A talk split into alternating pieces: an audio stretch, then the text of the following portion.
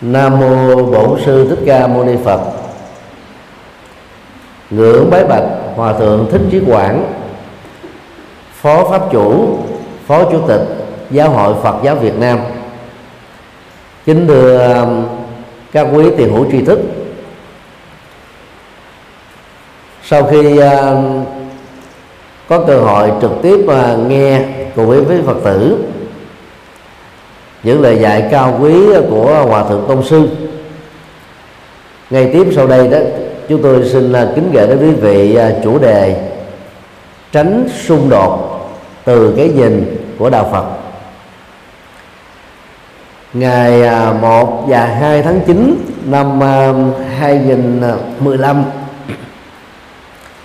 với tư cách là thành viên sáng lập của Liên minh Phật giáo toàn cầu chúng tôi à, tham dự phiên họp của liên minh phật giáo toàn cầu tại thủ đô new delhi nhằm mà tu chỉnh hiến chương của tổ chức này. Giúp cho hiến chương đó một mặt đó là phù hợp với luật pháp ấn độ vừa được à, sửa chữa. Mặt khác đó, tạo cơ hội để tổ chức này nó có cái phạm vi hoạt động trên toàn cầu theo luật định của Ấn Độ. Thì trong phiên họp này đó lãnh đạo của ờ, Liên minh Phật giáo toàn cầu thể hiện cái sự quyết tâm rất lớn trước nhất đó là đồng tổ chức cùng với hội um, Ấn Độ giáo. Mà cụ thể đó là uh, quỹ và hiệp hội Vivekananda của Ấn Độ giáo tại thủ đô Delhi để ờ, tổ chức hội thảo mang chủ đề khởi xướng Phật giáo Ấn Độ giáo quốc tế về tránh xung đột và ý thức bảo vệ môi trường. Ngày 3 và 4 tháng 9 năm 2015 chúng tôi được uh, uh, thường trực uh, liên minh phật giáo toàn cầu cùng với uh, ban tổ chức phía ấn độ giáo phân công điều phối cho diễn đàn chính diễn ra vào uh, ngày 3 tháng 9 2015 về uh, chủ đề tránh xung đột từ uh, cái nhìn của Phật giáo và Ấn Độ giáo. Với tư cách là người điều phối của diễn đàn trong trọn ngày hôm đó đó thì à, tại đây ngày hôm nay chúng tôi xin à, tóm tắt lại những nội dung mà chúng tôi đã chia sẻ trong à, hội thảo mang tính lịch sử quan trọng có sự phối hợp giữa Phật giáo và Ấn Độ giáo tại à, thủ đô của Delhi. Về à, phương diện lịch sử đó hội thảo này trở nên quan trọng không phải vì đó nó có được các học giả quốc tế và các vị à, tăng sĩ Phật giáo cũng như là các đạo sĩ của bà la môn giáo.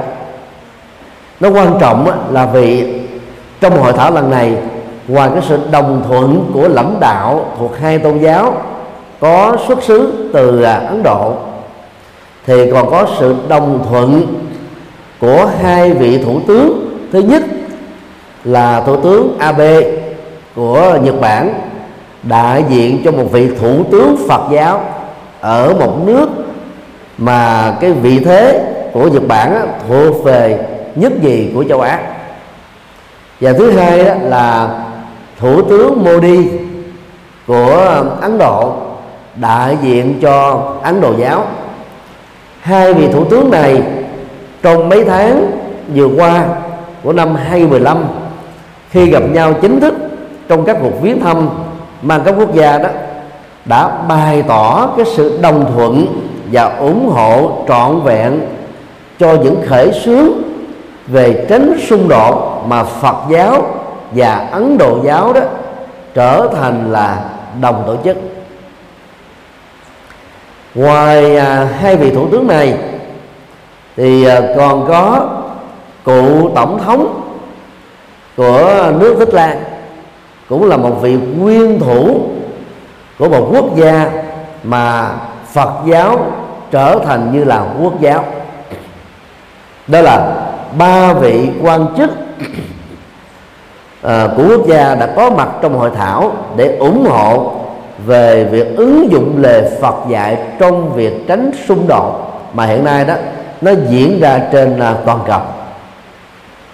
Ngoài ra thì còn có à, các bộ trưởng các thứ trưởng đến từ à, Bhutan, Tích Lan, à, Sri Lanka và bộ trưởng bộ nội vụ, bộ trưởng bộ văn hóa của đất nước Ấn Độ cũng như là nhiều quan chức của à, thủ đô Delhi. Đề cập đến vấn đề à, tránh xung đột đó chúng ta cần phải xác định rằng là khái niệm này xuất hiện kể từ sau Thế chiến thứ hai kết thúc vào năm 1945 lúc đó, đó trên toàn cầu đó phân ra hai ý thức hệ chính trị đối lập nhau như lửa và nước. Đó là chủ nghĩa cộng sản một lực lượng đứng trên tinh thần chủ nghĩa dân tộc và có công rất lớn trong việc giải phóng hoàn toàn hoặc là đang hướng đến con đường giải phóng được. Chủ nghĩa thực dân xâm lược của các nước tư bản ở phương Tây. Đối với các nước thuộc địa mà phần lớn là các nước thuộc thế giới thứ ba, trong đó có Việt Nam.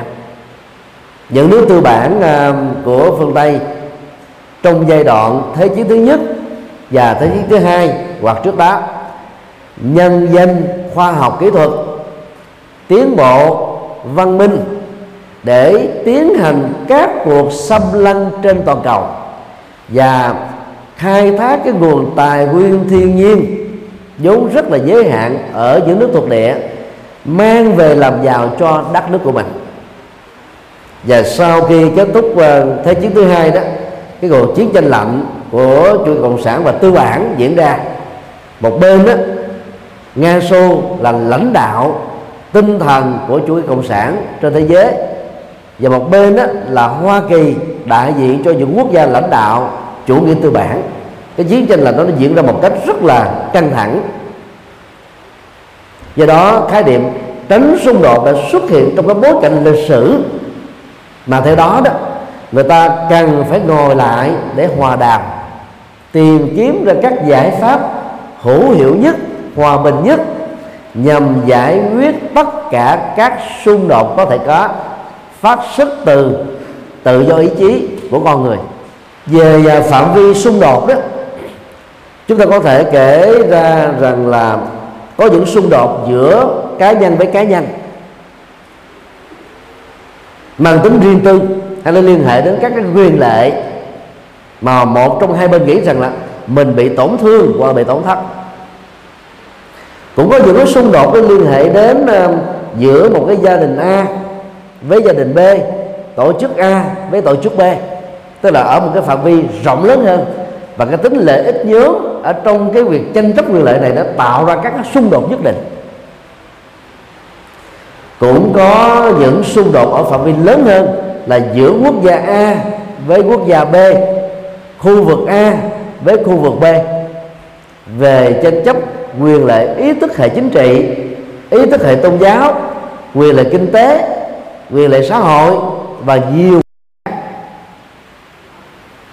và rộng hơn nữa, ở phạm vi toàn cầu đó, có những xung đột xuất hiện giữa các liên minh A với các liên minh B, chẳng hạn như là khối cộng sản và khối tư bản đã từng diễn ra sau thế chiến thứ hai.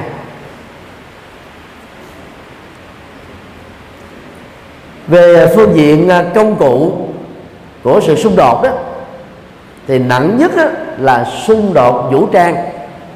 Tức là thể hiện các cuộc chiến tranh giữa các cộng đồng, các quốc gia, các khối liên minh trên nền tảng bất đồng ý thức hệ chính trị, hoặc là tranh chấp quyền lực về à, cái à, sở hữu thiên liêng, biên giới, biển đảo và nhiều cái quyền lợi hợp pháp khác được luật pháp thế giới tôn trọng. Xung đột vũ trang dẫn đến sự hủy diệt sự sống của con người trên hành tinh. Ở phạm vi lớn nhất, nếu lãnh đạo của các quốc gia trong sự xung đột không kiềm chế được tâm của mình, lỡ mà ra lệnh bấm nút cho tất cả các loại bom nguyên tử hạt nhân nổ tung, thì trong vòng vài phút thôi quả địa cầu của chúng ta đó sẽ trở nên là tan nát. Hiện nay trên đời của chúng ta có mấy chục ngàn quả bom nguyên tử. Có sức công khóa lớn hơn rất nhiều lần so với hai quả bom mà Mỹ đã thả xuống Hiro uh, uh, Nhật Bản vào thế chiến thứ hai. Có nghĩa là cái mức tàn phá của đó là khủng khiếp hơn rất là nhiều lần. Ở phạm vi đơn giản hơn đó thì cái uh, xung đột nó có thể diễn ra bằng lời nói bằng uh, sách vở bằng các phương tiện truyền thông. Tức là dùng vũ khí miệng lưỡi để tấn công nhau hạ bệ nhau du khấu nhau tố cáo nhau chà đạp nhau để gây tổn thất cho nhau về phương diện ảnh hưởng cộng đồng và xã hội. Cũng có những cái xung đột khi người ta mất sự kiểm soát bằng lời nói thì dẫn đến những cái hành động ẩu đả giữa người A với người B rồi à, cái nhóm A với nhóm B dẫn đến có khi người thì chết kẻ còn sống á, thì tù tội. Nói chung là xung đột dù là ý thức hệ chính trị, tôn giáo, dù là quyền lệ về kinh tế hay bất cứ một cái nguyên nhân nào, hoặc là xung đột bằng cái công cụ vũ trang, hay là tay chân, hoặc là miệng lưỡi, những tổn thất và hậu quả nghiêm trọng của nó đã xảy ra, đang xảy ra và ảnh hưởng đến những người có liên hệ trực tiếp và gián tiếp trong tương lai là điều mà tất cả chúng ta không thể nào phủ định được. Nhận thức được các cái à, hậu quả nghiêm trọng của các xung đột có thể có hoặc đang có hoặc sẽ hoặc là đã có. Trong uh, kinh điển Phật dạy đó rồi có rất nhiều những cái lời dạy và giải pháp nhằm giúp cho chúng ta khắc phục được để biến kẻ thù thành bạn nhờ đó đó chúng ta góp phần xây dựng một thế giới mà yếu tố hòa bình hòa hợp hòa giải sẽ ngự trị và làm cho cuộc sống của chúng ta trở nên đó, hạnh phúc hơn và bền vững hơn. Điều một khái niệm uh, tránh xung đột tiếng anh gọi là conflict avoidance. Avoidance có nghĩa đen là phòng tránh để cho cái sự kiện xung đột giữa hai cá thể hoặc là hai nhóm, hai quốc gia, hai liên minh không có cơ hội xảy ra ở hiện tại và trong tương lai. Và điều này nó khác hoàn toàn đến việc mà chúng ta phớt lờ về những nội dung xung đột, các hành động xung đột đã từng diễn ra giữa chúng ta hoặc là giữa các quốc gia theo à, triết lý được Đức Phật khám phá và truyền bá qua bài kinh à, Chư Pháp Luân. Sự phớt lờ nỗi khổ niềm đau là một nguy hại lớn. Có ba thái độ tâm lý đối diện trước nỗi khổ niềm đau mà chúng ta phần lớn có thể phản ứng. Thái độ một đó, cường điệu quá nỗi khổ niềm đau, tức là làm cho cái cảm xúc của mình đó nó nó nó hòa quyện vào, đang xen vào, ôm lấy. Một cái nỗi khổ xảy ra đối với tâm và một cái niềm đau đó xảy ra trên cơ thể thông qua các bệnh tật, các tai nạn, các thiên tai. Mà đang khi đó, cái thực tại của nỗi khổ và niềm đau nó không lớn, không nhiều, không nguy hại, không ảnh hưởng nặng như chúng ta đã nghĩ tưởng bằng cái phương diện cảm xúc và thái độ tâm lý thì cương điệu quá khổ đau, làm cho chúng ta phải chịu đựng nỗi khổ đau một cách đó là cương điệu hơn và nó lớn hơn, nặng nề hơn, bất hạnh hơn. Đó là một cực đoan sai lầm nên tránh.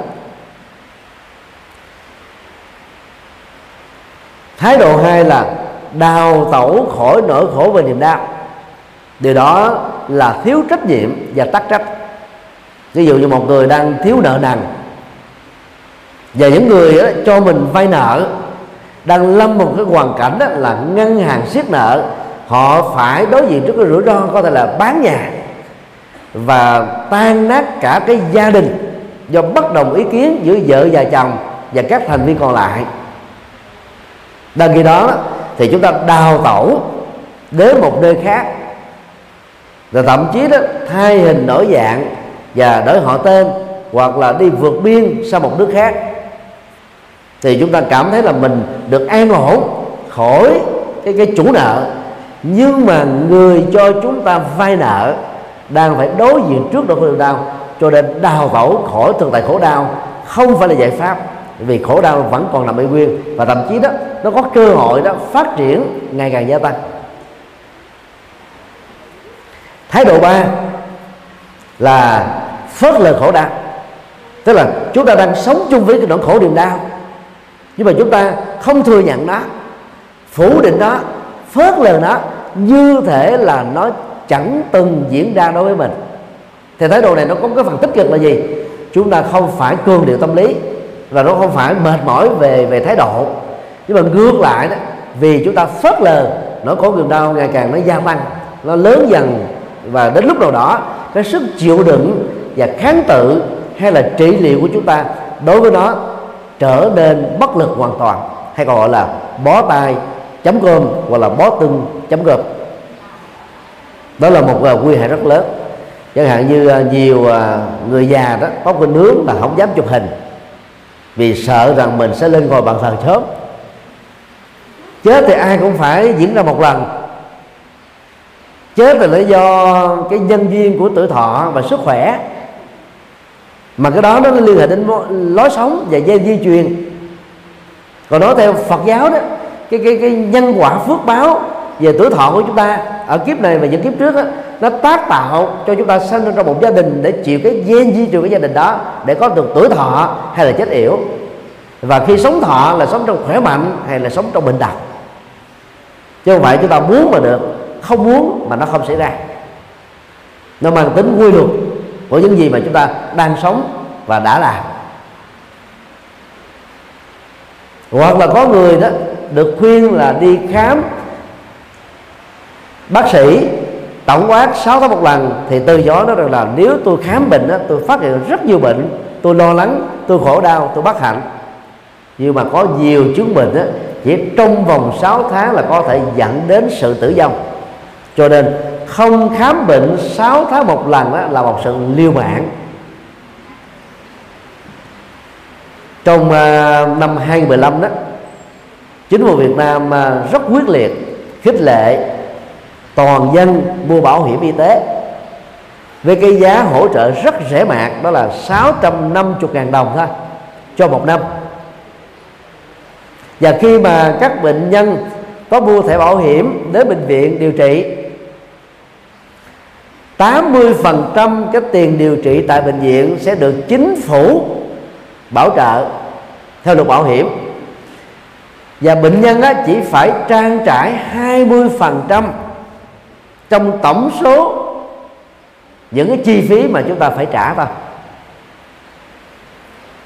và đây là cái luật nó cũng giống như là ở các quốc gia tiên tiến trên thế giới nhưng mà tiền bảo hiểm y tế ở nước ngoài đó cao hơn Việt Nam có khi đó có chỗ đó là 500 đô có chỗ là 300 đô có chỗ là 200 đô. Nhưng ở Việt Nam chỉ có chỉ có 650 ngàn. Đây là cái khoản tiền rất nhỏ mà những người nghèo khó vẫn có thể mua bảo hiểm hàng năm cho mình được để tránh những cái rủi ro mà khi bệnh tật đến tai nạn đến đó, chúng ta có thể tán gia bại sản vì điều trị bệnh và giữ được sức khỏe và mạng sống của mình. Do đó là không nên phớt lờ. Có bệnh, phải thừa nhận bệnh và phải điều trị bệnh. Có nỗi khổ niềm đau, chúng ta phải ghi nhận nó bằng chánh niệm rằng nó khổ trên trên tâm, qua cảm xúc, thái độ, nhận thức, lối sống trong cái tương quan giữa mình và những người khác và những người thân. Để chúng ta tìm ra các giải pháp để tháo mở chúng. Phớt lờ là một cái ờ, nguy hại rất là lớn do đó, học theo đức phật, chúng ta phải tránh ba thái độ cực đoan vừa nêu. Cường điệu quá khổ đau, đào tẩu khỏi khổ đau, và phớt lờ khổ đau. Do đó chúng ta có bản lĩnh dùng trí tuệ và sự chịu đựng tích cực để nhìn thẳng vào mặt mũi của nỗi khổ niềm đau để giải quyết nó. Và khổ đau ở trong tình huống này chính là các xung đột giữa chúng ta với những người thân huyết thống, bạn bè, làng xóm các đối tác kinh tế giữa cộng đồng với cộng đồng quốc gia quốc gia liên minh với liên minh dầu phát xuất từ bất kỳ một nguyên nhân xã hội nào.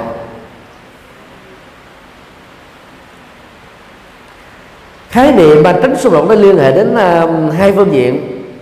Phương diện một đó là phòng ngừa xung đột tiếng anh gọi là conflict prevention phòng ngừa đó, nó có nhiều cách. Tức là chúng ta không cố tình tạo cái cơ hội cho sự xung đột đó được diễn ra. Ví dụ như à, dân dân Việt Nam mình có lời dạy rất là chí lý về phương diện này. Tránh vôi, chẳng hổ mặt nào. Tức là xem những kẻ xấu, kẻ kiếm chuyện, kẻ hành hung, kẻ chọt gậy bánh xe, kẻ phá đám, kẻ gây sự hay là kẻ xấu. Là con voi dữ mất sự kiểm soát. Hành động dẫm đạp và tàn phát của nó có thể dẫn đến sự tử vong của các con vật đang có mặt xung quanh đó cho nên tốt nhất trong tình huống này là hãy tránh con voi dữ đó, để chúng ta không trở thành nạn nhân trực tiếp hay là gián tiếp. Điều này không có nghĩa là chúng ta hàng nhát, hèn nhát. Thiếu bản lĩnh là vì chúng ta nhận thức rất rõ kẻ làm xấu thì luật pháp sẽ nghiêm trị. Nếu luật pháp không đủ bằng chứng để nghiêm trị, thì luật nhân quả sẽ xử người đó. Chúng ta không tài lanh làm thế luật pháp và làm thế chức năng của luật nhân quả. Các phim à, giang hồ kiếm hiệp của Trung Quốc, các phim à, hành động của Hollywood và Bollywood, Mỹ và Ấn Độ thường có những cái khuynh hướng dẫn dắt người xem. Kẻ anh hùng đó thì phải sống ngoài dòng luật pháp để tiêu diệt tất cả những kẻ xấu thuộc băng nhóm mafia, mang nỗi khổ niềm đau cho biết bao nhiêu người. Và hành động anh hùng đó đó sẽ giúp cho họ được vinh danh. Đó là số 7 vì làm như thế là phạm pháp. Do đó chúng ta cần phải tránh những thành phần xấu để chúng ta không bị các hình tượng xấu. Tránh không có nghĩa là chúng ta sợ hãi. Chúng ta được quyền đấu tố kẻ xấu đó trước pháp luật để tìm cái công bằng xã hội cho mình. Chứ mà không đứng vào trong cái tư thế gọi là đối đầu giống như gà chọi gà, cá đá cá. Vì như thế, tổn thất sẽ trở nên nghiêm trọng hơn về cả hai phía. Trong đó có chúng ta với tư cách là nạn nhân đang trong cái nỗ lực gọi là đấu tranh phòng thủ hay là đấu tranh tự vệ. Phương diện thứ hai đó là giải pháp khỏi sự xung đột. Conflict resolution. Đạo phật á, không dạy chúng ta chỉ đơn giản là phòng tránh mà còn dạy chúng ta cách thức khi nó đã lỡ có rồi đó thì chúng ta phải tìm cách để giải quyết nó và có trách nhiệm trong việc giải quyết nó và giải quyết một cách thành công. Không để lại các phản ứng phụ các tác dụng phụ ảnh hưởng đến nỗi khổ niềm đau giữa chúng ta và những người có liên quan. Giải pháp là cái con đường để thoát ra khỏi. Thì đó là cái cái chủ trương à, à của đạo Phật. Trong à, phần cuối của nghi thức tụng kinh dược sư đó chúng ta có những câu tụng như sau. Giải kiết giải kiết giải oan kiết nghiệp chướng bao đời, đều giải hết. Hai câu này đó thể hiện cái cam kết của đương sự trong các cái xung đột. Nhằm giải quyết tất cả các mâu thuẫn và xung đột đã có. Và ở đây chúng ta thấy cái câu đầu đó có 7 chữ. Lại xuất hiện ba động từ giải. Có nghĩa đen là tháo mở hay là cởi trói chữ kiết ở đây đó là quan kiết tức là cái cái sợi dây quan trái giữa mình và người khác bao gồm giữa vợ và chồng cha mẹ và con cái anh chị em bạn bè thân thích. Những đối tác và những người uh, dân nước lạ hay là kẻ thù của chúng ta. Ý à, của lời tán dương kinh điển sư này đó gợi chúng ta một cái cái nhận thức rất rõ là có những nỗi quan trái đó không phải giải quyết một lần mà xong đâu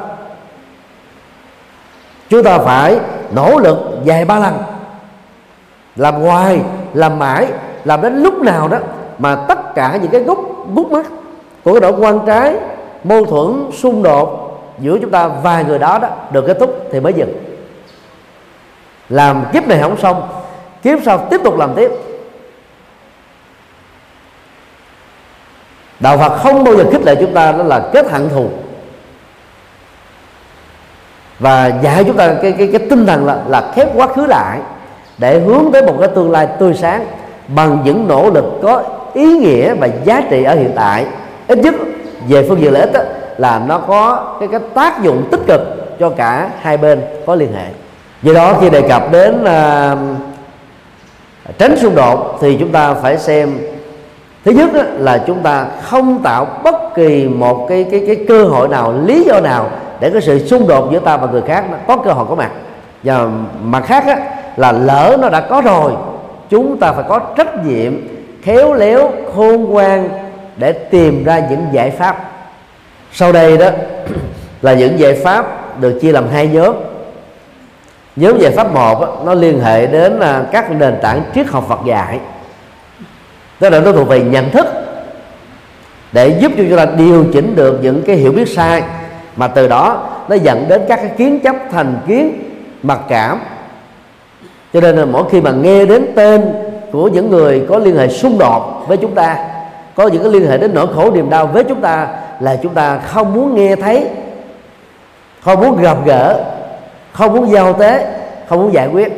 Chúng ta gần như là à, là bỏ cuộc và đặt mình vào trong một cái tư thế giống như là chiếc lô bình trôi ở trên sông nước vậy đó phớt lờ hoàn toàn một trăm phần trăm. Thứ hai đó là những giải pháp mang tính cách là ứng dụng lời Phật dạy để giải quyết. Cả hai cái giải pháp này đó, nó đều ờ, có cái giá trị hỗ trợ cho nhau. Nhận thức là giúp cho chúng ta hiểu đúng để tìm ra các giải pháp tốt. Và ứng dụng để giúp cho chúng ta giải quyết một cách cụ thể chứ không bằng lý thuyết nữa. Thì trên những tinh thần này đó chúng ta sẽ à, cùng tìm hiểu những điều sau đây.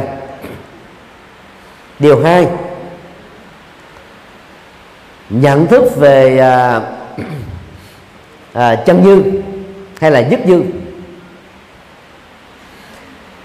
trước học Phật giáo có đề cập đến à, chân dư của mọi sự vật hiện tượng trong đó có chúng ta. Thiền tông à, của Trung Quốc Nhật Bản về Việt Nam đề cập đến khái niệm bản lai diện mục tức là mặt mũi thật của chính mình. Ở phương diện triết học cao nhất đó, thì khái niệm bản lề diện một là chỉ cho phật tính của mỗi người. Mà chúng ta đã để cho nó ngủ quên trong hành động lối sống về việc làm của mình. Bởi tác động của tham ái sân hận si mê và chấp thủ. Công việc của chúng ta là làm thế nào để đánh thức đức phật hay là cái phật tính bị ngủ quên ở trong tâm thức của chúng ta. Mà khi nãy đó, hòa thượng tôn sư đó đã có đề cập đến là thay vì mình chỉ đi đến bồ đề đậu tràng về phương diện lịch sử và di tích, chúng ta phải đến bồ đề đậu tràng bằng sự thực tập Phật pháp. Những triết lý cao siêu mà Đức Phật đã dạy để chúng ta đạt được cái sự giác ngộ, hoặc tối thiểu là đang trên con đường hướng đến sự giác ngộ để giải phóng mình ra khỏi tất cả các nỗi khổ và niềm đau và ý niệm về bộ đề đạo tràng. Phương diện thứ hai, trở nên rất thiết thực và quan trọng. Và ở phương diện đó đó, thì những người không có điều kiện tài chánh để tiến hành một cái cuộc hành hương chiêm bái Phật tích tại Ấn Độ và Đế Ban đó, cũng không rơi vào cái tình trạng mặc cảm tự ti rằng mình là người nghèo và bất hạnh. Chúng ta vẫn đến được bồ đề đạo tràng, dưới nghĩa là giác ngộ bằng phương pháp bát chánh đạo, hay cụ thể hơn là tứ diệu đế mà Đức Phật đã khám phá và truyền bá. Bằng nhận thức chân như chúng ta thấy rất rõ những kẻ thù, những kẻ xấu, những kẻ gây sự. Ngay cái thời điểm mà các hành động xấu đó được thực hiện, nó có niềm đau đó, nó có trỗi thể, có thể trỗi về với chúng ta. Chúng ta có thể hận họ, thù họ, hờn dỗi họ, ghét họ, và muốn là là là mắt đền mắt răng đền răng. Nhưng mà khi nghĩ lại từ lời Phật dạy rằng là cái chân như Phật tính của mọi người là giống nhau. Khác nhau chân á, là tính thời gian. Các đức Phật đó là đạt được Phật tính trở thành Phật trong quá khứ.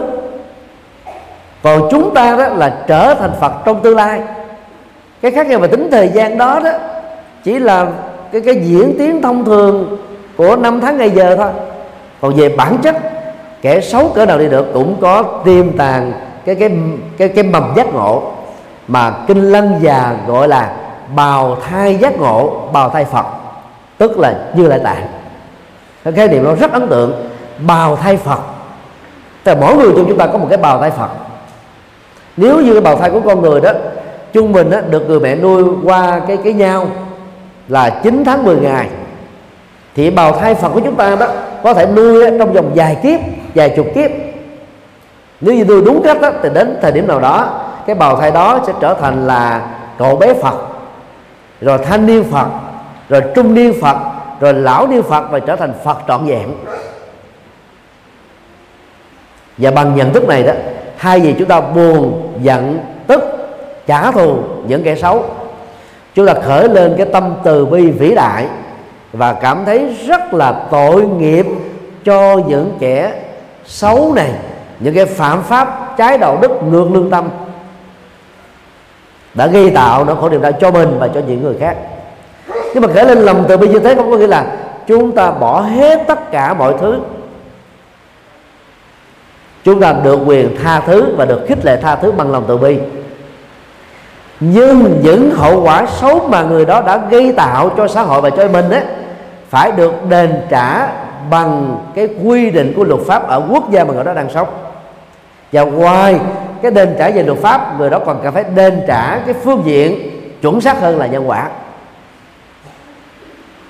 Cho nên á khi chúng ta dùng lòng từ bi để vượt qua cái hận thù bằng cái nhận thức rất rõ là kẻ xấu đó, đã có phật tính chúng ta tôn trọng phật tính này để tha thứ cho họ. Không có nghĩa là chúng ta phớt lờ luật pháp và phớt lờ nhân quả. Đút tổng giám đốc của toàn bộ các trại tù trong chế độ Khmer đỏ. Trước năm 1979 thì cụ thể từ năm 1975 đến 79 đã ra lệnh giết vài chục ngàn người. Mà bây giờ đầu lâu của họ và xương của họ đó còn chắc đóng ở một số nơi thuộc vùng biên giới của Campuchia và Việt Nam.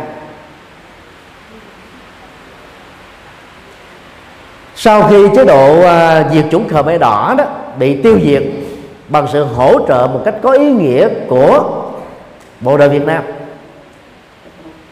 Đút đã giả dạng trở thành một thường dân và từ đó ông bỏ đạo gốc của mình và trở thành Phật tử thuần thành. Ông trở thành một nhà giáo vô danh ở một cái làng quê hẻo lánh thay hình đổi dạng đổi tên và cuối cùng đó nạn nhân và thân nhân của nạn nhân đó đã truy tìm được ông và đấu tố ông ra tòa án của Campuchia. Và ông đã bị bắt. Liên Hiệp Quốc đã bảo trợ cho việc xét xử đút và những lãnh đạo tàn ác vô nhân đạo của chủ nghĩa Khmer Đỏ Campuchia đã bỏ bản án tử hình và chung thân. Cho nên đó, tội tây trời của đút chỉ bị tuyên án 25 năm tù giam thôi. Như vậy, về phương diện luật pháp, nếu đút mãn hạn tù 25 năm, thì ông ấy được xem là người hết tội, trở thành một công dân bình thường có đầy đủ các quyền lệ, bao gồm là ứng cử vô quốc hội. Nhưng về phương diện nhân quả, việc ông ấy ra lệnh tàn ác giết chết mấy chục ngàn người không thể dễ dàng kết thúc. Chúng ta phải ghi nhận điều này về phương diện nhân quả. Hay nói cách khác là cái cái cái luật của của luật pháp thế giới đó và luật pháp của mỗi quốc gia đó là rất tương đối và có giới hạn. Có những trường hợp là nó không chuẩn xác nữa là khác.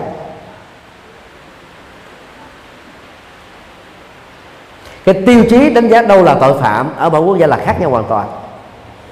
Ví dụ như à, đối với những người nam theo hồi giáo có bốn vợ được xem là hợp pháp, không phạm là phạm tội. Và luật của hồi giáo được phần lớn các quốc gia trên toàn cầu chấp nhận. Về phương diện hôn nhân. Còn đang khi đó, người thuộc các tôn giáo còn lại, nếu có hai chồng và hai vợ, được xem là phạm pháp. Như vậy là cái tiêu chí về chân lý đúng và sai, cao và thấp cho cùng một vấn đề ở các luật pháp khác nhau là rất khác nhau. Cho nên nó không có chân lý thật của luật pháp. Hay nói là cái cái tuyệt đối của luật pháp là không có. Còn luật nhân quả là tuyệt đối.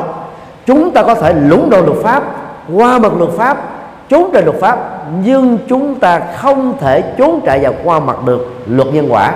Và cũng không có người nào lũng đoạn được luật nhân quả, ngoài trừ chuyển nghiệp bằng các hành động gọi là thiện ích, đối lập lại với các hành động xấu mà mình đã lỡ tạo trong quá khứ. Trở lại vấn đề khái niệm à, chân dư và chất dư. Nhất dư là chúng ta nghĩ à, ở một phương diện rộng hơn và tính bình đẳng, cao nhất là phật tính, giữa chúng ta và người khác. Để chúng ta không có bất kỳ một phân biệt đối xử nào giữa nam và nữ, hay là trên nền tảng của sắc tộc, màu da và các cái loại phân biệt xã hội mà chúng ta đã từng nhìn thấy trong lịch sử đau khổ của của loài người. Vào khoảng à, uh, 6 năm sau khi giác ngộ đó khi thấy nhân duyên đã hội đủ đức phật đã đến uh, tỳ xá ly thiết lập mà ni đoàn đầu tiên trên toàn cầu để giải phóng cái thân phận phụ nữ ra khỏi cái chủ nghĩa phân biệt giới tính mà bà la môn giáo đã áp đặt qua kinh điển Bệ Đà. Thậm chí trước đó là khoảng ba nghìn năm. Cho nên là Đức Phật nhìn thấy được cái tính nhất như và về phương diện nhất như đó thì nam và nữ có thể khác nhau. Về à, à, cá tính lối sống nhưng á, người nào cũng có một cái đầu hai cánh tay một cái thân thể và hai đôi chân. Đó là tính nhất như của nhân loại. Tương tự rộng hơn nữa kẻ xấu và người tốt kẻ phàm và người thánh đều giống nhau ở chỗ là đều có bào thai phật đều có cái cái bản chất giác ngộ giống nhau ở mức độ cao nhất. Vấn đề cái là chúng ta có sống đúng với phù hợp với để đạt được cái, cái thể tính giác ngộ này hay là chúng ta sống với cái phàm tính để tự gây nỗi khổ niềm đau cho mình và cho người khác. Do đó khi mình nhìn thấy được cái tính nhất như đó thì chúng ta sẽ giải phóng được cái hận thù giải phóng được cái quan ức giải phóng được những nỗi khổ niềm đau với tư cách là nạn nhân do một người nào đó tổ chức nào đó tập thể nào đó gây tạo lên chúng ta. Và rộng hơn nữa đó chúng ta liên tưởng đến các chủ nghĩa các tôn giáo đều có cái nguyện vọng đúng là mang lại hạnh phúc cho con người. Nhưng mà cái phương pháp làm là khác nhau, dẫn đến các các cái kết quả khác nhau, có cái cao, cái thấp, cái đúng, cái sai. Cho nên là đánh giá một sự kiện, theo Phật giáo, không chỉ dựa vào nhân duyên và kết quả, chúng ta cần phải đánh giá trong cái mối liên hệ với động cơ của người đó. Để chúng ta bớt đi cái hàng học, khó chịu, khổ đau bởi những cái hậu quả xấu mà một cái nỗ lực nào đó có thể dẫn đến. Dầu vô tình hay là cố ý. Thì bằng nhận thức này đó chúng ta rất dễ dàng quá gia hận thù. Các hận thù xung đột mâu thuẫn va chạm giữa chúng ta và người khác đó, nếu còn chăng chỉ là một chiều thôi.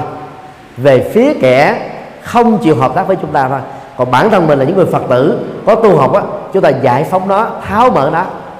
Để làm việc đó đó thì các quý phật tử đó mỗi ngày khi mình đối diện trước bàn thờ phật tại nhà của mình hay là đang có mặt ở trên chánh điện một ngôi chùa nơi mình đang tu học ấy, chúng ta liên tưởng những cái quan trái xung đột mâu thuẫn va chạm khổ đau giữa mình và người khác.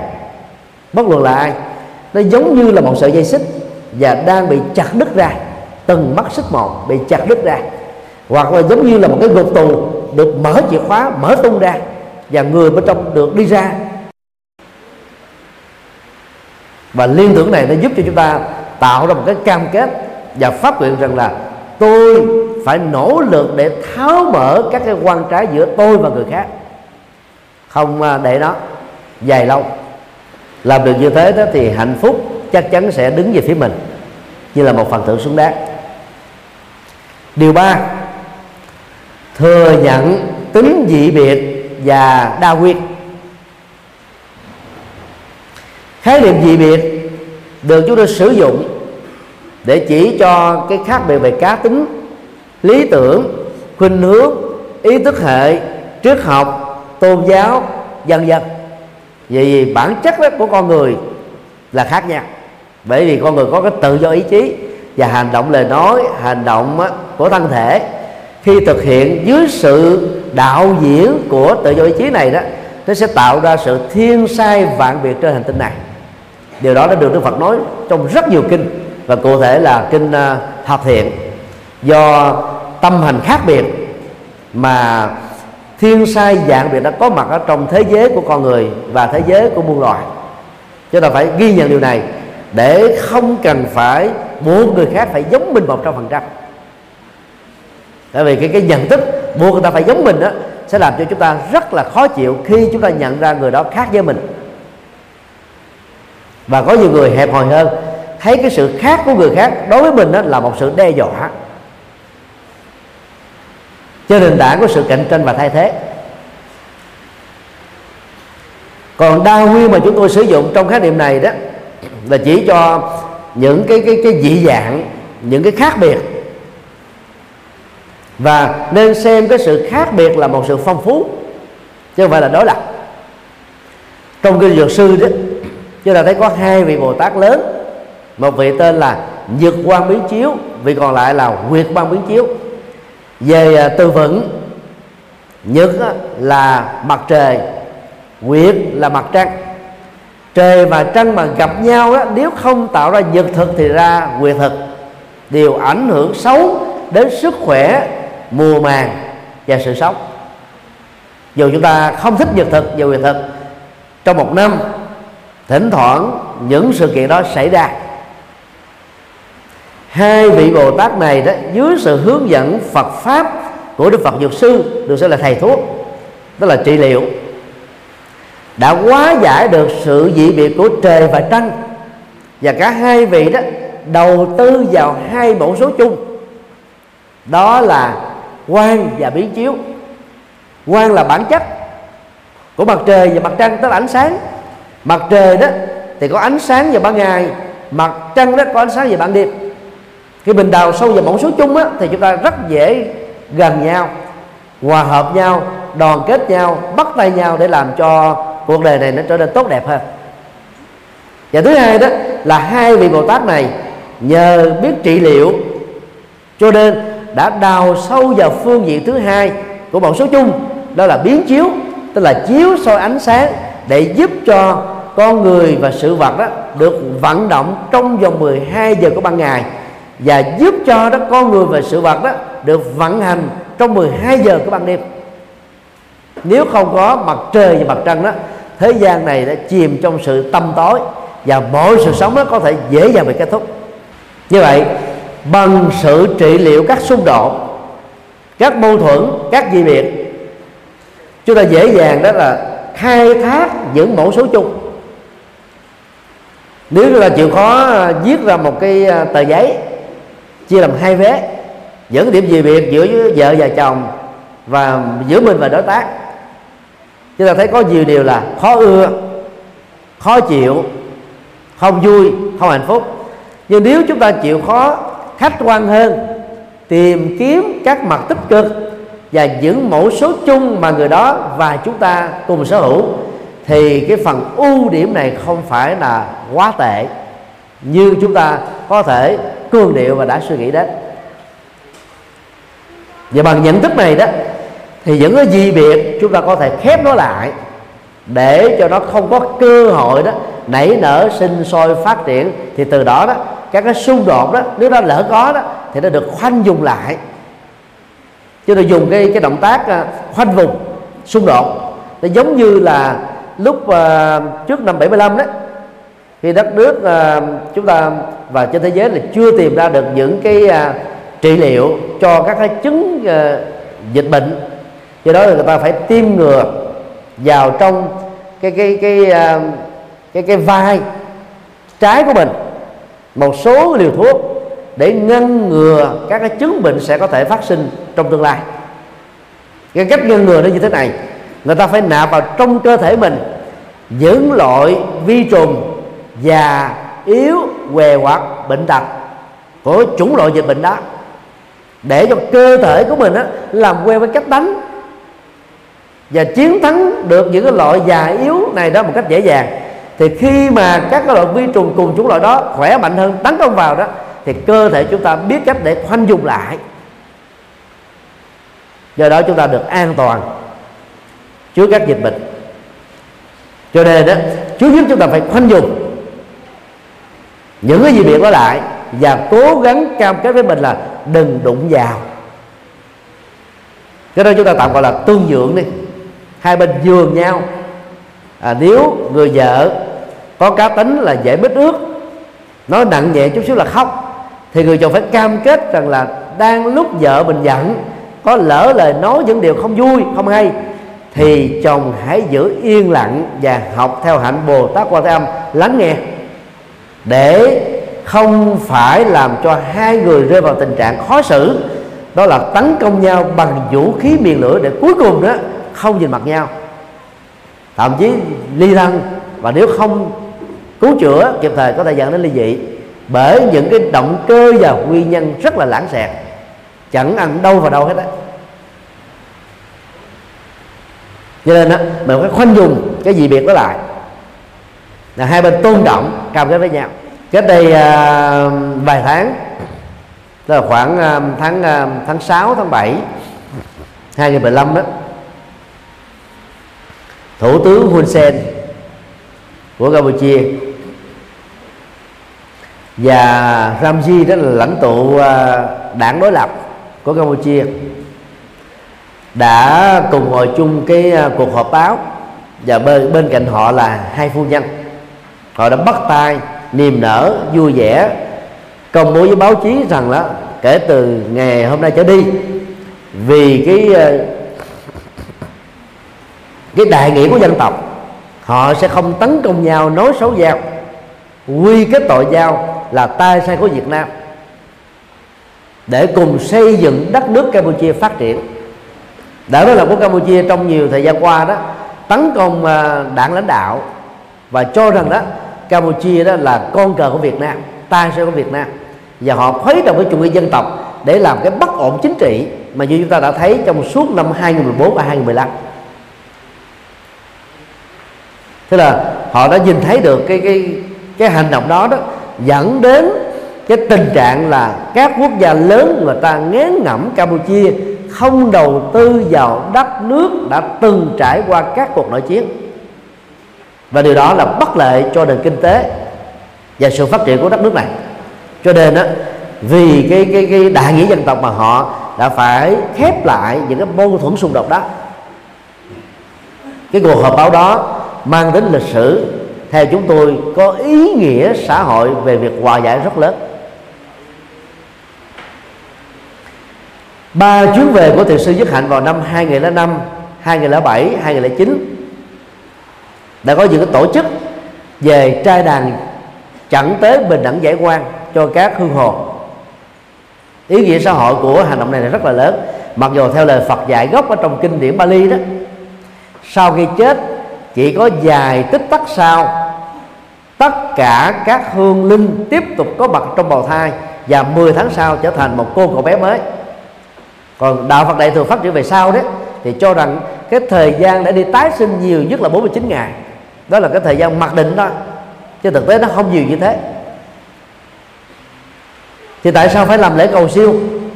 Là vì đó, cái nỗi khổ niềm đau của con cháu nạn nhân đó sau cái cuộc nội chiến Việt Nam dưới cái tác động và tham gia của Hoa Kỳ đó đã làm cho dân tộc Việt Nam bị phân hóa.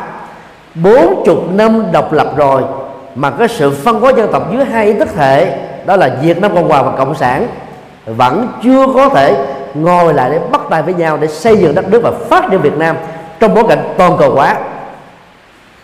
Do đó à, các trai đàn dẫn tới mời thân nhân của um, các cái binh lính tham chiến và chết trong cái cuộc nội chiến Việt Nam để tham dự cái trai đàn trận tế, để nhằm giải tỏa tâm lý và giúp cho họ đó xóa bỏ các cái xung đột hẳn thù về ý thức hệ. Do đó đừng tưởng rằng là sau khi con người chết đã tái sanh rồi thì các khối lễ cầu siêu hoàn toàn vô ích. Nó còn có những ý nghĩa giải quyết nỗi khổ niềm đau của những người sống còn lại bởi do vậy các hành động chăm sóc nghĩa trang của bên đối thủ cũng là cái cách để hóa giải một phần nào đó của hận thù đã từng xảy ra trong các cuộc chiến. Dầu muốn hay không muốn nó đã từng là một hiện thực tại Việt Nam. Cho nên ờ, đạo Phật dạy là phải chấp nhận cái sự dị biệt vì cái cái biệt nghiệp của con người bên cái, cái cộng nghiệp. Thì khi mà mình thừa nhận có cái biệt nghiệp thì phải thừa nhận có sự dị biệt có sự đa dạng và xem sự gì về đa dạng đó là bổ sung cho nhau. Giống như trong một cái rừng có nhiều chủng loại cây có nhiều loại hoa thơm cỏ dạ cỏ lạ chứ không thể có độc nhất một loại cây. Chúng ta phải nhận thức như thế để khi có những người bạn đồng đồng tu giỏi bằng mình hoặc hơn mình á, chúng ta mời gọi những người đó cùng tham gia các phật sự. Người ta tham gia phật sự với mình thì mình nhẹ bớt được cánh tay chúng ta dùng cái trí tuệ của mình để làm các việc quan trọng, tương đương hoặc quan trọng hơn. Thì tương tự, trong làm ăn buôn bán thì người ta thường nghĩ rằng là gì? Thương trường là một chiến trường, mà chiến trường là loại trừ giết người ta chết bằng cách làm cho các cái doanh nghiệp cùng chủng loại với mình, dòng sản phẩm với mình phá sản. Để mình mới được ờ, khẳng định cái vị thế trên toàn cầu, hay trong khu vực, hay tại một quốc gia. Đó là nhận thức rất thiển cận và nguy hiểm thực tế đó không có một uh, tập đoàn nào công ty nào có thể phục vụ tất tần tật và tất cả mọi dân tộc trên thế giới được. Cho nên đó, chúng ta không cần phải xem gọi là à, thương trường là một chiến trường. Vì như thế nó làm mình mệt mỏi xung đột thường xuyên. Chúng ta xem đó mỗi người mỗi tập đoàn à, sinh ra để làm những công việc à, khác nhau hoặc là giống nhau và mỗi người làm đó là góp vào một cái phần để phục vụ cho xã hội. Hoặc là tạo ra những giá trị giao hóa và kinh tế trong xã hội. Trong đó, cái kết quả mang lại đó là những lợi tích về phương diện tài chính và kinh tế. Và bằng nhận thức này đó, chúng ta sẽ không trở thành là những kẻ đối đầu nhau, đối lập nhau, loại trừ nhau mình là nỗ lực đầu tư cái dòng sản phẩm của mình. Một cách có chất lượng, giá cả phải chăng mẫu mã ấn tượng, truyền thông tốt, tiếp thị tốt, thì chúng ta có chỗ đứng. Chứ cần gì xem những người cùng sản xuất với mình là kẻ thù. Các cái quán ở Ấn Độ hay là các cái gian hàng bán quà lưu niệm tại Ấn Độ, nếu ai đã từng đi Ấn Độ sẽ thấy không bao giờ có hiện tượng chèo kéo khách như ở Việt Nam.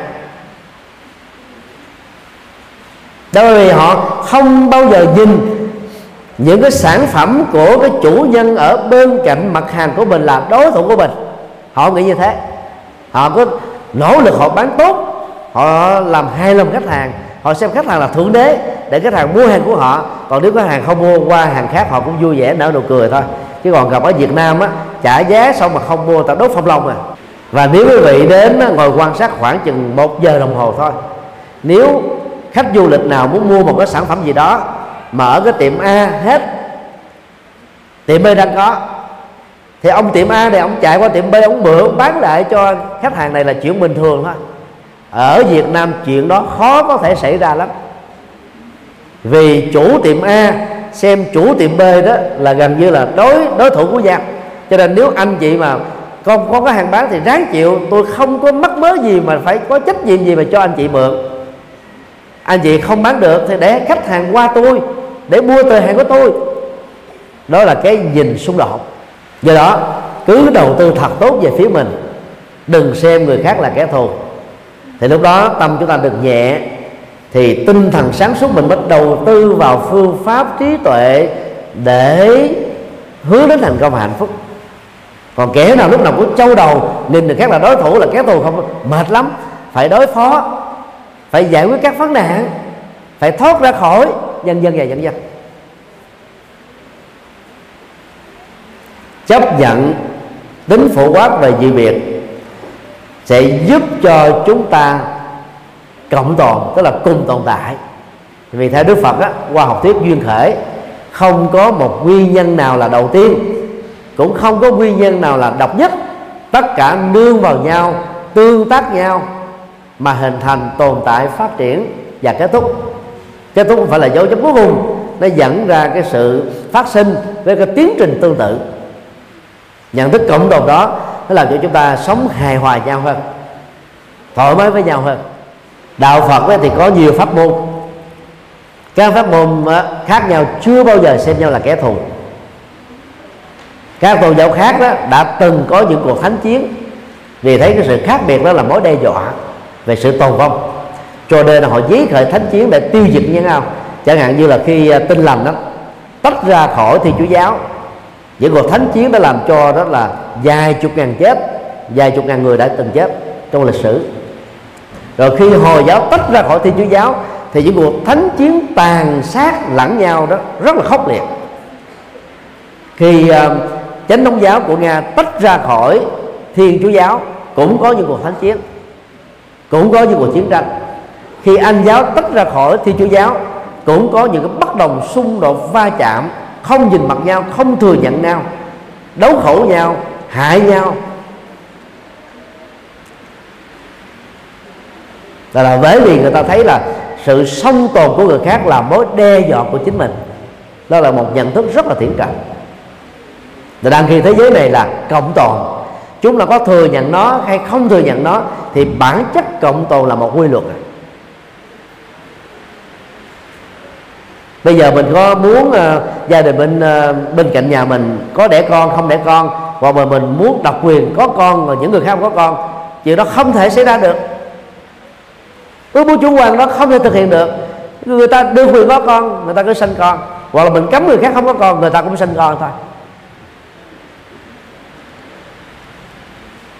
Thì bằng nhận thức sự cộng tồn đó. Chúng ta sẽ thấy được cái sự đa dạng là phong phú, đa dạng không phải là là nguy hại, là đe dọa nữa. Từ đó đó, chúng ta mới nỗ lực tháo mở những cái à, mẫu số riêng và đầu tư vào các cái mẫu số chung. Cho nên thế giới ngày nay đó, hướng đến là hòa đàm, đối thoại, thay vì đó là xung đột vũ trang, sau đó là xung đột chiến tranh lạnh sau đó là những cái xung đột ngầm vân vân. Điều bốn, tránh các chủ nghĩa cực đoan. Khái niệm tiếng anh à, extremism là chỉ cho các hình thái cực đoan. Cực đoan trên nền tảng chủ nghĩa dân tộc là một trong những lực cực đoan nguy hại. Chẳng hạn như cái cái cái nội chiến của campuchia cách đây mấy thập niên đó là cũng dựa trên cái cái chủ nghĩa dân tộc. Người ta lợi dụng vào nhân danh vào chủ nghĩa dân tộc để người ta làm việc đó và hiện nay đó, hai đảng phái campuchia đối đầu với nhau là người ta cũng nhân danh chủ nghĩa dân tộc. Trung Quốc rất là khéo léo trong việc sử dụng chủ nghĩa dân tộc để độc chiếm chủ quyền biển Đông một cách phạm pháp. Hoàng Sa và Trường Sa là của Việt Nam nhưng mà Trung Quốc à, tự vẽ ra con đường lưỡi bò chính đoạn để đập chiếm nó bất chấp sự lên tiếng của toàn thế giới. Và ở trong nước truyền thông của Trung Quốc đó, là một chiều. Họ tạo ra cái tính cách nạn nhân của nước Trung Quốc. Và xem Việt Nam là một kẻ tí hon vừa xâm phạm lãnh thổ chủ quyền của Trung Quốc vừa khiêu chiến Trung Quốc vừa quậy phá Trung Quốc để làm cho những người Trung Quốc yêu nước đó, khởi cái, cái tâm niệm hận thù người Việt Nam và đất nước Việt Nam. Và nếu có cơ hội đó có thể là tấn công về bình địa Việt Nam. Đó là người ta khai thác vào cái chủ nghĩa dân tộc cực đoan. Rất là nguy hại. Chủ nghĩa dân tộc là tốt nhất là trong các cái cuộc kháng chiến vệ quốc trước những cái nạn xâm lăng thuộc địa. Việt Nam chúng ta đó, có cái à, vị thế à, địa chính trị quan trọng nhất ở Đông Dương. Và cũng nhờ cái vị thế, cũng vì cái vị thế đặc biệt này đó mà Việt Nam đã trở thành nạn nhân của thực dân Pháp, của à, đế quốc Mỹ, của thực dân Nhật.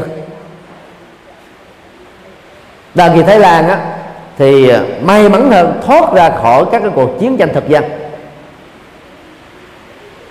của Thái Lan đó là ở bên cạnh đất nước chúng ta thôi. Do đó một mặt đó, đạo Phật dạy chúng ta yêu nước như là một trong ờ, cái cách để thể hiện cái bốn trọng ăn nhưng mà chúng ta không nên gọi là phát triển cái chủ nghĩa dân tộc cực đoan vì cái đó nó mang lại nỗi khổ niềm đau cho mình và cho đất nước. Sau khi giác ngộ với cội bồ đề đó thì đức phật đã tuyên bố con đường trung đạo middle path con đường trung đạo đó trong ngữ cảnh của việc tu tập đó, là xa lánh hai cực đoan. Cực đoan thứ nhất đó, xem cái việc hưởng thụ tính dục là con đường để trải nghiệm hạnh phúc mà phần lớn người tại gia thiếu tu học Phật thường bị díu phải từ đó đối lập đó, là các đạo sĩ sa môn và bà la môn quán độ xem rằng đó thân thể này là đầu mối của nỗi khổ niềm đau cho nên phải chu dập nó đi đọt nó hành hạ nó bằng các cái pháp tu không giống ai. Dẫn đến cái tình trạng đó là làm cho thân thể này chỉ còn là da bọc xương thôi. Và những người tu cực đoan này cho rằng là đây là con đường độc nhất để hướng đến sự giải thoát khỏi nỗi khổ và niềm đau trải qua 6 năm tu tập phương pháp này và đạt đến đỉnh cao phương pháp đó, Đức Phật quá thấm thía, suýt nữa là chết bỏ mạng, không có người thương tiếc. Sau khi giác ngộ, Đức Phật đã cảnh báo với tất cả chúng ta phải xa lánh hai cái con nước cực đoan này. Đó là về phương diện tâm linh. Và bát chánh đạo được xem là con đường trung đạo. Bao gồm ba phương diện, đạo đức, hoàn thiện, thiền định chịu quá khổ đau và trí tuệ để kết thúc tất cả các bất hạnh. Ngoài ra đó chúng ta thấy còn có cái cực đoan tôn giáo cực đoan chính trị cực đoan kinh tế cực đoan cá tính cực đoan chấp thủ vân vân. Bất cứ một cái cực đoan nào mà nó có mặt á, là chúng ta đang tạo ra các cái còng số 8 các cái sợi dây xích các cái nỗi khổ niềm đau cho mình và cho người. Dầu chúng ta có nhân danh là mang lại hạnh phúc đi nữa thì cái hành động chúng ta vô tình đã tạo ra những cái kết quả không như ý. Do đó, tu học Phật chúng ta phải khích lệ, giải phóng mọi cực đoan. Ngày 11 tháng 7 năm 1995 Tổng thống Bill Clinton đã mạnh dạn tuyên bố bình thường hóa quan hệ với Việt Nam. Sau hai chục năm thù dai, thù ích kỷ để trả đũa Việt Nam đã đánh bại Hoa Kỳ trong cái cuộc can thiệp của Hoa Kỳ vào nội chiến Việt Nam. Giờ thì điểm đó đó thì các ờ, chính trị gia cố vấn chính trị của Bill Clinton đó, khuyên ông đó, là không nên can thiệp vào vấn đề này. Vì tại Hoa Kỳ đó vào thời điểm đó, đó ít nhất là 57.000 gia đình có 57.000 người lính bỏ mạng tại Việt Nam đang còn hận chính phủ Hoa Kỳ. Tại sao phải cử con em của họ đến một chiến trường mà vào thời điểm có cuộc chiến xảy ra tại Việt Nam? Họ chưa biết Việt Nam ở chỗ nào trên bản đồ của thế giới. Cái cuộc chiến đó rất vô nghĩa. Hoa Kỳ lúc đó đó, nhân danh đó là mang lại tự do để tiêu diệt cái chủ nghĩa cộng sản tại Việt Nam. Và ở trong nước đó, thì những người theo chủ nghĩa cộng sản đó đứng về chủ nghĩa dân tộc để bảo vệ độc lập chủ quyền của mình và muốn là thống nhất toàn bộ, toàn vẹn lãnh thổ cho cái cuộc chiến. Đó, trên thực chất đó, nó là một cái cuộc nội chiến. Phía Việt Nam chết khoảng 300.000 người, bao gồm Việt Nam Cộng Hòa và Việt Cộng. Hoa Kỳ là 57.000 người đã bỏ mạng. Và vì cái nhìn thoáng rộng, thoát ra khỏi các cực đoan hạng thù, Bill Clinton đó đã thiết lập bình thường hóa quan hệ Việt Nam. Và lúc đó chúng ta rất may mắn có một thủ tướng sáng suốt, đó là võ văn kiệt. Và nếu là một thủ tướng khác thì chưa chắc cái cuộc bình thường hóa quan hệ giữa hai cụ thù Việt Nam và Hoa Kỳ đã đã diễn ra được tốt đâu. Ngày à, 1 2 à, tháng 7 năm 2015 Bill Clinton đã đến Việt Nam tham dự lễ kỷ niệm 20 năm bình thường hóa quan hệ giữa hai nước. Ông ấy à, trong bài phát biểu 30 phút đã có đề cập đến một cái khái niệm mà chúng tôi rất ấn tượng vì nó rất là Phật học. Dầu ông ấy theo thi chúa giáo, đã đến lúc chúng ta phải tự cởi trói mình ra khỏi các cực đoan hận thù. Việt Nam chúng ta là nạn nhân cái cuộc à, của cuộc chiến mà Hoa Kỳ đã tham chiến cái đây 40 năm. Cho nên cái hận thù đó cũng rất là khó bỏ. Và Việt Nam Cộng Hòa là lúc đó đấu tranh dưới cái sự ủng hộ của Hoa Kỳ, cũng xem Việt Cộng là kẻ thù và cần phải tiêu diệt. Và Hoa Kỳ đó xem Việt Nam là mối đe dọa vì là đàn em của Liên Xô, một trong những nước xã hội chủ nghĩa lúc đó cho nên đó họ đã nhân danh tự do để tham chiến tại Việt Nam. Và lúc đó, đó thế giới là lên án cuộc chiến tranh Việt Nam. Nhân dân Hoa Kỳ lên án cuộc chiến tranh Việt Nam. Nhưng mà chiến tranh tại Việt Nam dưới sự can thiệp của Mỹ đã diễn ra. Và hậu quả là gần 400.000 người đã bỏ mạng một cách vô ích. Chỉ vì ý thức hệ chính trị đặt ở trên nền tảng của các cực đoan thôi. Và muốn độc quyền chiếm cái cực đoan chính trị đó do đó, ở phạm vi nhỏ hơn giữa cá nhân và cá nhân đó, nếu chúng ta đã từng có những cái quan trái với người nào đó và xem nó như là một cái cực đoan, chúng ta thề là khi chết rồi tôi không nhìn mặt ông đó, bà đó, thằng đó, con đó, thì hãy giải phóng cái lề thề cay độc đó đi. Nếu mình đã lỡ nói với người nào đó, làm cho người ta khổ đau, thậm chí tay biến mạch máu não, ăn không ngon, ngủ không yên, thì hãy mạnh dạng sám hối trước người đó. Sám hối là một hành động văn hóa cao quý, không phải là hèn nhát đâu, rất là cao quý. Cho nên chúng ta hãy bộc bộc bạch, phát lộ. Chứ không phải sám hối trước phật là đủ. Cái người mà chúng ta trực tiếp tạo ra khổ đau, chúng ta phải xin lỗi họ để cho họ bỏ qua.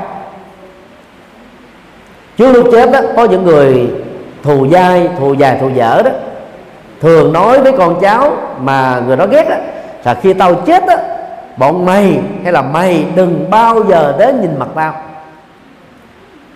Những lời nguyện ước như thế phải tháo dỡ và xem nó là rác rưởi của đau quăng nó vào sọt rác càng sớm càng tốt. Mà nếu như cha mẹ mình người ta của mình bị dướng kẹp vào lời lời lời, lời nguyện cực đoan đó đó là người có tu học chúng ta giàu biết rất rõ là mình không có lỗi gì hết huống hồ là có lỗi hãy đến trước mặt người đó. Còn nếu đang ở xa thì qua điện thoại miễn phí như là Viber, ờ, Zalo, uh, Tango, Line, vân vân. Để chúng ta nói một lời chân thành xin người đó bỏ qua những lỗi lầm trong quá khứ. Phải nói chân thành này chứ phải nói qua lê, qua loi hay là lấy lấy lệ. Thì lúc đó đó cái người được xin lỗi thì người ta mới cảm thấy là cái tâm của họ đó được, được quan hỷ họ họ sẽ thấy được là họ không có sai. Họ được uh, kêu gọi một cách cao thượng để bỏ qua. Bằng thái độ rộng lượng thì lúc đó đó cái cái quan trái trên nền tảng cực đoan này sẽ có cơ hội kết thúc lại dừng lại. Chứ nếu như mà không làm việc đó đó khi người đó chết do tuổi thọ hết hay là nghiệp hết còn mắt họ mở trừng trừng thôi. Về khoa học chúng ta không lý giải được vấn đề này nhưng mà vấn đề kinh nghiệm ở trong ờ, thực tiễn của cái cái chết đó, do tức tuổi do luyến tiếc đó, thì đương sự sẽ không nhắm mắt lại. Do đó có tu học chúng ta phải tìm một cách để tháo mở các hình thái cực đoan.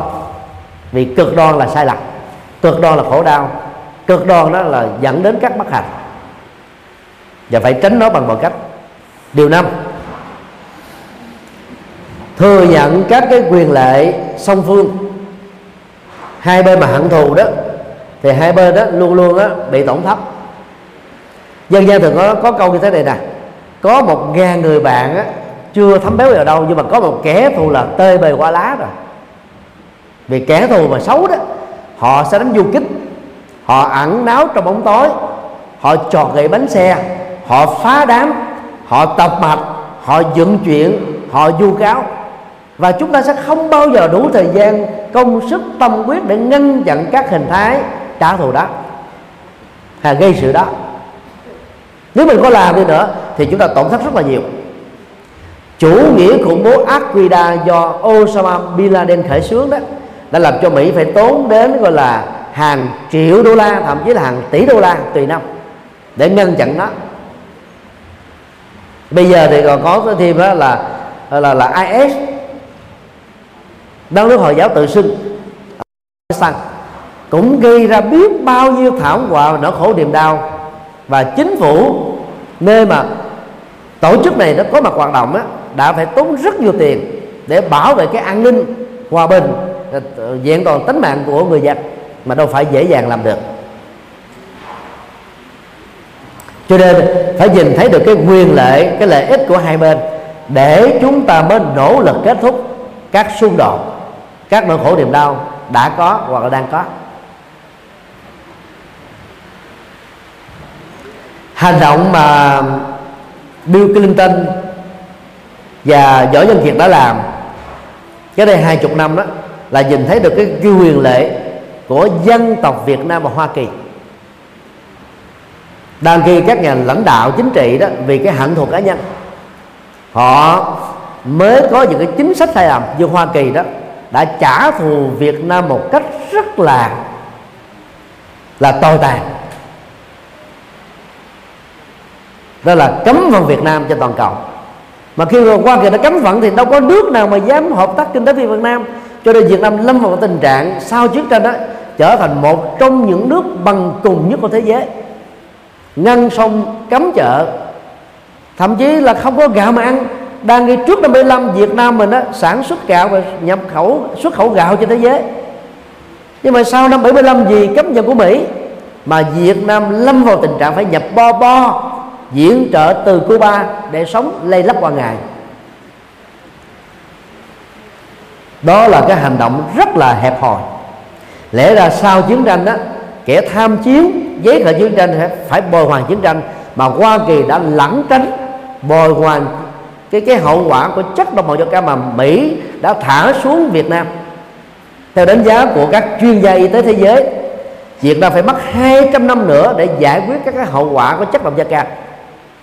Và như vậy là trong vòng 200 năm tới đó, thì người Việt Nam sẽ còn dị tật bẩm sinh ở trong bụng mẹ.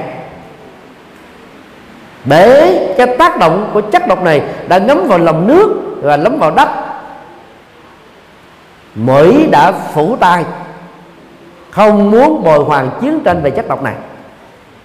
Nhưng mà lãnh đạo Bill Clinton và Võ Văn Kiệt đã có cái nhìn chống Phật giáo, khép lại cái cái cái cái quyền lệ ích kỷ của hai bên.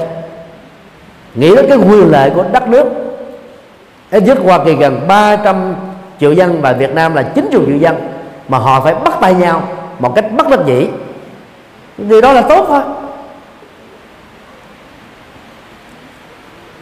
Đang cái cái hận thù dân tộc đó thì vẫn chưa kết thúc. Sau hai chục năm bình thường hóa quan hệ giữa hai nước, những người theo ý thức hệ Việt Nam Cộng Hòa ở hải ngoại, nhất là Mỹ, Canada, Úc và châu Âu, đến ngày 30 tháng 4 ta gọi là 30 tháng 4 đen, người ta đi biểu tình chống đối cộng sản tại các đại sứ quán và tổng lãnh sự của Việt Nam trên toàn thế giới đang khi ở trong nước về ăn mừng chiến thắng. Và thủ tướng võ văn kiệt đó đã dùng những cái từ rất là sáng suốt. Chiến thắng của chúng ta thay vì trước đây ông chỉ có một đứa nói là chiến thắng của cộng sản thôi. Chiến thắng của chúng tôi, tức là một thiểu số những người lãnh đạo cái cuộc kháng chiến chống thực dân mỹ, những cái cuộc nội chiến giữa việt nam cộng hòa với việt cộng đó từ việc đó, chiến thắng của chúng tôi trở thành chiến thắng của chúng ta đó đã cho phép lãnh đạo lúc đó bắt đầu bỏ cái cái nhận thức phân biệt đối xử với những người ở bên phía bên kia của cuộc chiến. Và mở ra một cái cái cái cái cái, cái triển vọng một cái phương trời mới. Mà từ đó chúng ta mới có được cái Việt Nam như ngày hôm nay.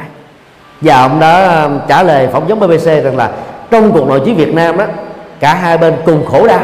Việt Nam Cộng Hòa khổ đau Việt Cộng cũng khổ đau khổ đau chung của dân tộc và chúng ta phải nỗ lực để kết thúc nó.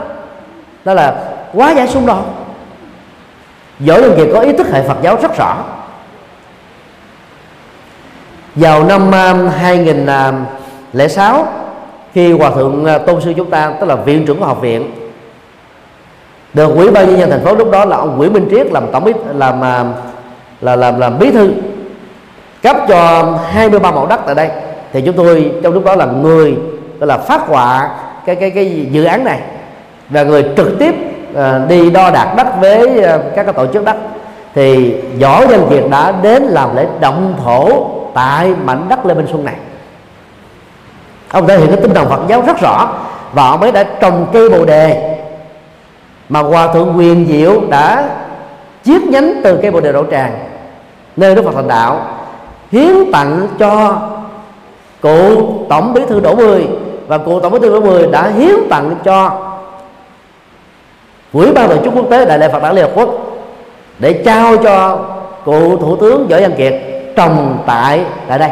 Hiện nay cây này đang được giữ ở một nơi khác để chờ sau khi quy hoạch cây rồi đó sẽ đem về trồng lại để đánh giá cái cái dấu mốc lịch sử mà võ văn kiệt đã ủng hộ rất là quan trọng cũng như là cụ chủ tịch nước uh, Nguyễn Minh Triết cho cái sự thành lập học viện Phật giáo Việt Nam dưới sự đề nghị của hòa thượng Tô sư và viện trưởng học viện Phật giáo Việt Nam chúng ta.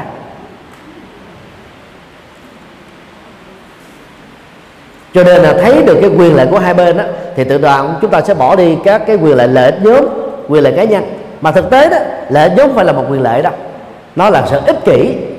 Lễ cá nhân mà nó ngược lại với người lễ dân tộc đó, nó cũng là một sự ích kỷ. Theo Phật giáo nó phát xuất từ lòng tham lòng sân, lòng si hay là sự chấp thủ thôi. Phải khép lại mà Bill Thanh Đạo phát biểu là gì? Chúng ta phải tự cởi trói mình ra khỏi các hạng thù. Để nhìn thấy các cái quyền lợi chung.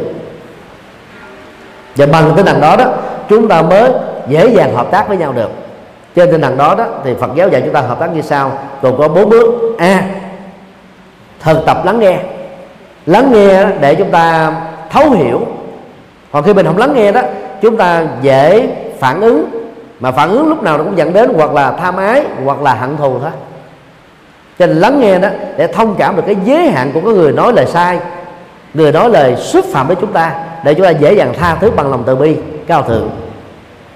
B. Tìm hiểu thấu đáo. Sau khi lắng nghe đó, chúng ta mới phân tích và tránh cái tình trạng chủ quan về phía mình không lấy mình làm hệ quy chiếu của chân lý để chúng ta phân tích cái cái cái cái gút mắt giữa mình một người khác một cách rất là khách quan. Từ đó chúng ta thấy là mình trong tình huống này có lỗi gì, người khác trong tình huống gì, có sơ suất gì để chúng ta tìm ra được giải pháp. Còn lúc nào cũng cho là mình đúng một trăm phần trăm, người khác sai một trăm phần trăm thì không bao giờ gặp nhau được, không bao giờ tháo mở nhau được. C. Tìm giải pháp tức là thừa nhận cái bế tắc đang có, chúng ta phải tìm cách mà theo Đức Phật đó bát chánh đạo là phương pháp tốt nhất để chúng ta giải quyết tất cả các vấn nạn, trong đó có xung đột. Bắt đầu bằng chánh kiến, tức là tầm nhìn đúng, chánh tư duy là tư duy đúng. Chúng ta phải tìm đến cái lợi ích của hai bên, xóa các hạn thù. Và bằng hai nhận thức này đó, chúng ta mới có thể làm mới lại cái cuộc đời của mình trong quan hệ với người khác như là kẻ thù còn phương diện đạo đức nó gồm có lời nói đạo đức lời hành động đạo đức nghề nghiệp đạo đức nỗ lực đạo đức. Thì chúng ta nỗ lực để phấn đấu làm sao để xóa bỏ các cái quan trái quan kết. Phương diện trí tuệ thì gồm có um, phương diện thiền định thì gồm có chánh niệm và chánh tư duy. Xin lỗi à, chánh niệm và chánh định tức là mình thực tập chuyển hóa. Các cái nỗi khổ niềm đau nó nó bám ở trong tâm dưới hình thức là các ý niệm các ký ức các cái dự kiến bây giờ mình làm chủ tâm, làm chủ cảm xúc, làm chủ thái độ, làm chủ nhận thức, thì chúng ta không để cho các cái nhận thức sai lầm đó xuất hiện. Cho nên chánh niệm để làm cho mình làm chủ được cảm xúc và chánh định để làm cho mình phát triển được trí tuệ. Và bằng thực tập bát chánh đạo đó, chúng ta tìm ra được các giải pháp rất sáng suốt, rất hữu hiệu và dứt điểm. D xây dựng một tương lai tươi sáng. Cái tương lai đó là quan trọng. Còn quá khứ nó đã kết thúc rồi. Đức Phật nói, ai muốn hạnh phúc phải khép quá khứ lại. Không kiến quá khứ. Vì kiến quá khứ là hâm nóng nỗi khổ niềm đau thêm một lần nữa hoặc là nhiều lần nữa. Và điều đó là không thông minh. Cuộc sống của chúng ta chỉ có giá trị ở hiện tại. Tương lai là kết quả của hiện tại. Cho nên thay vì chúng ta là là rước đuổi hiện tại, thì hãy đầu tư một cách gọi là thiện ích và có giá trị những hành động, lời nói, việc làm, nghề nghiệp. Đó là cao quý ở hiện tại này. Thì tự động giàu không muốn chúng ta sẽ có một tương lai rất là tươi sáng thôi. Thì đó là bốn bước rất là đơn giản. Hay là Phật dạy, để chúng ta nỗ lực thừa nhận xung đột khổ đau, nỗ lực xóa bỏ xung đột khổ đau, thấy được cái giá trị của hạnh phúc ở hiện tại và trong tương lai để chúng ta làm thôi và rất mong à, các quý phật tử à, cùng ôn lại những à, gì mà đức phật đã dạy liên hệ đến chủ đề tránh xung đột này để chúng ta ứng dụng trong đời sống thực tiễn. Kính chúc tất cả được an lành trong chánh pháp và hạnh năm trong cuộc đời.